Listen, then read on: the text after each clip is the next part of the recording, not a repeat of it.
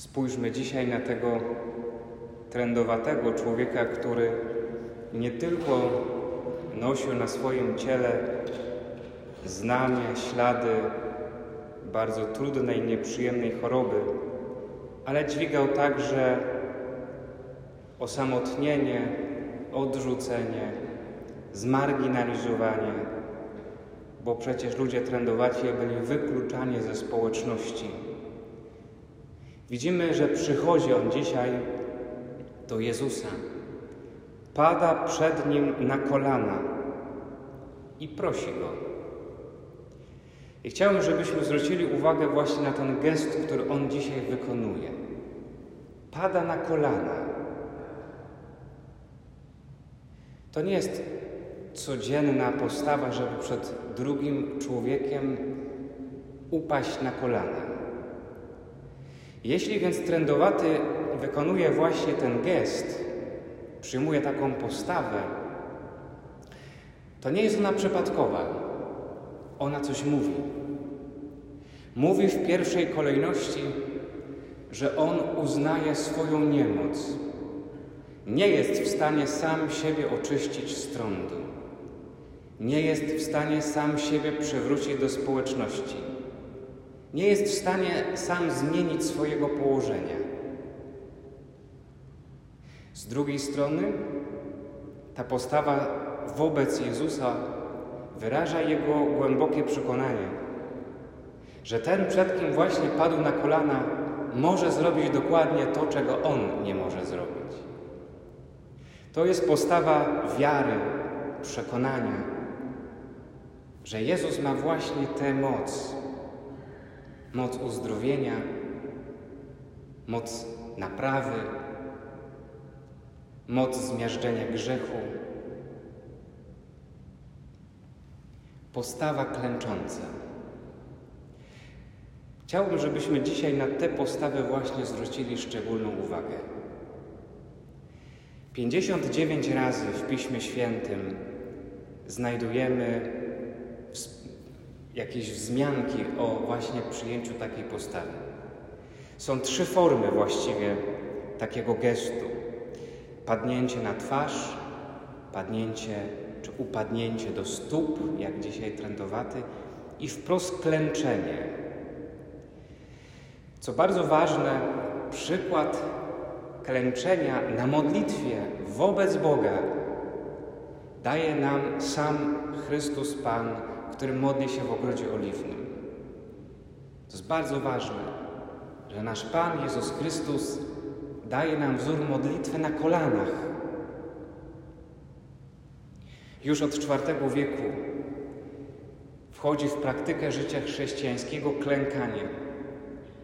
Postawa odrzucana przez kulturę grecką i rzymską staje się czymś typowym dla chrześcijaństwa.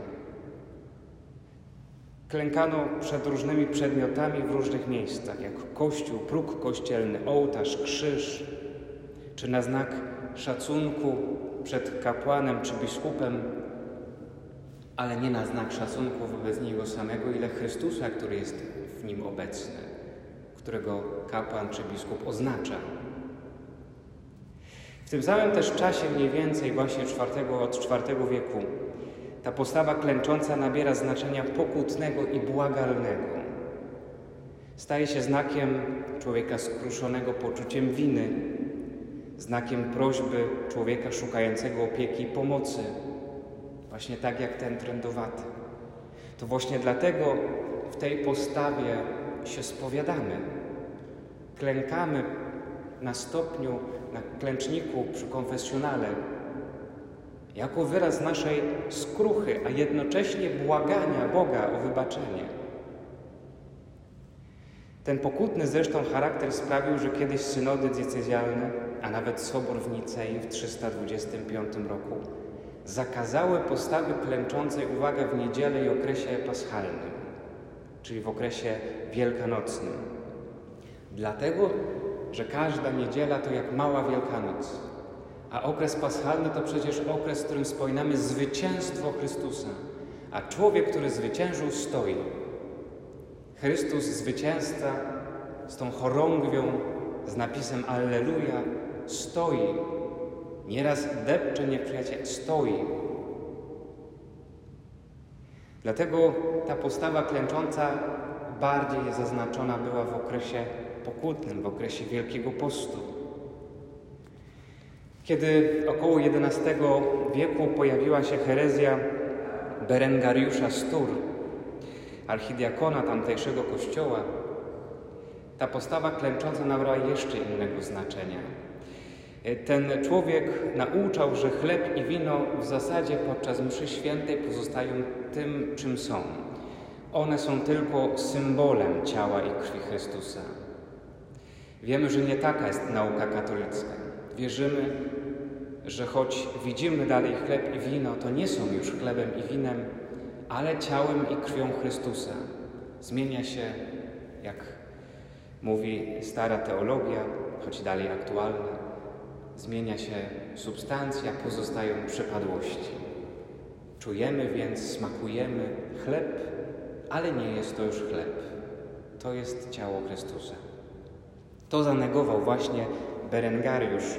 Reakcją tego był rozwój kultu Chrystusa obecnego w Eucharystii i klękanie przed Chrystusem konsekrowanym chlebem.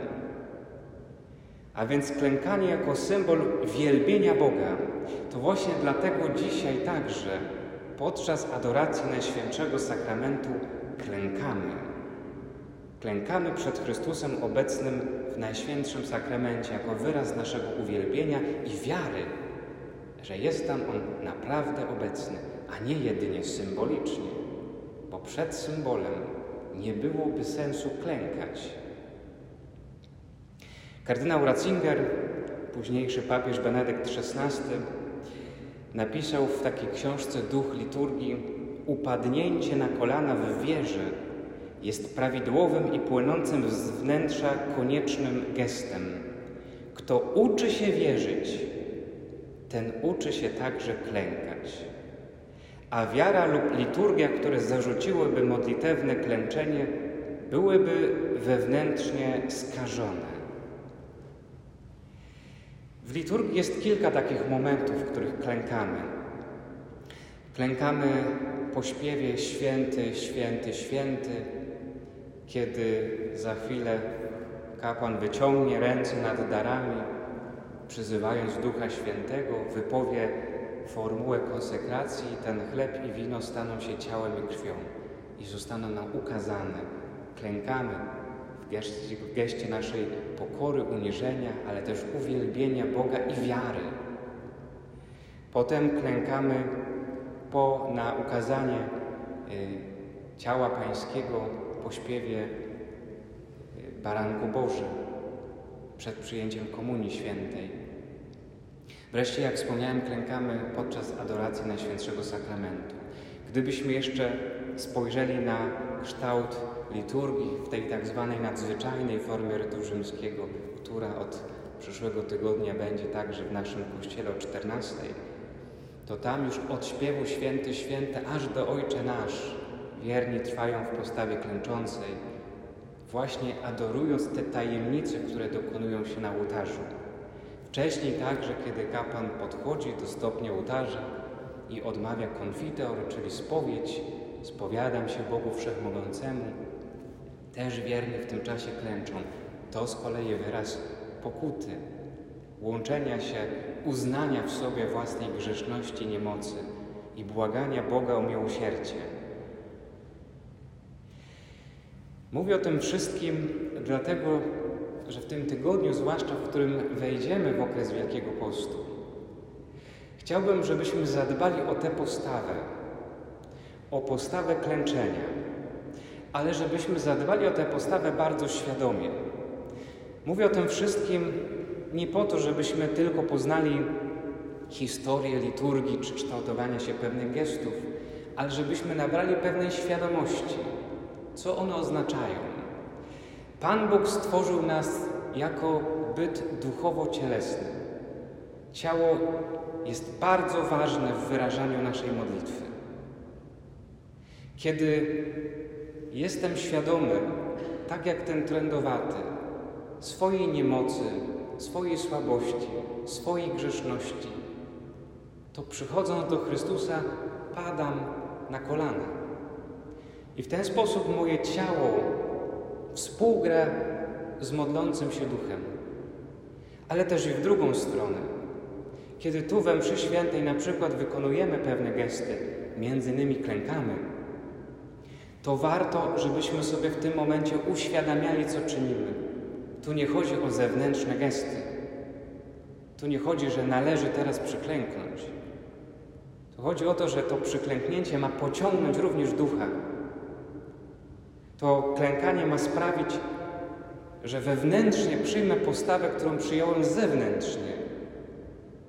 To znaczy przyjmę prawdę o sobie, że jako człowiek jestem grzeszny i zależny od Boga, że potrzebuję Jego mocy, ale też, że chcę Go uwielbiać w swoim życiu, że pragnę Go uwielbiać moim życiem. To właśnie wyrażają te postawy. Dlatego zachęcam Was jako zadanie na nowy tydzień, żebyśmy zadbali w naszym także codziennym życiu, codziennej modlitwie o postawę klękania, klęczenia. Ale żebyśmy też zadbali, kiedy wchodzimy do kościoła, przechodzimy przez środek kościoła, gdzie na linii mamy Najświętszy Sakrament, tabernakulum, czy kiedy przychodzimy tu na adorację Najświętszego Sakramentu w ciągu dnia, zadbajmy o pięknie wykonaną postawę, gest przyklęknięcia na prawe kolano, żeby to było zatrzymanie, zejście kolanem w dół do ziemi i powrót do postawy wyprostowanej. Pięknie wykonany gest, który jest świadectwem mojej wiary, ale także mojej czci, adoracji i uwielbienia Boga.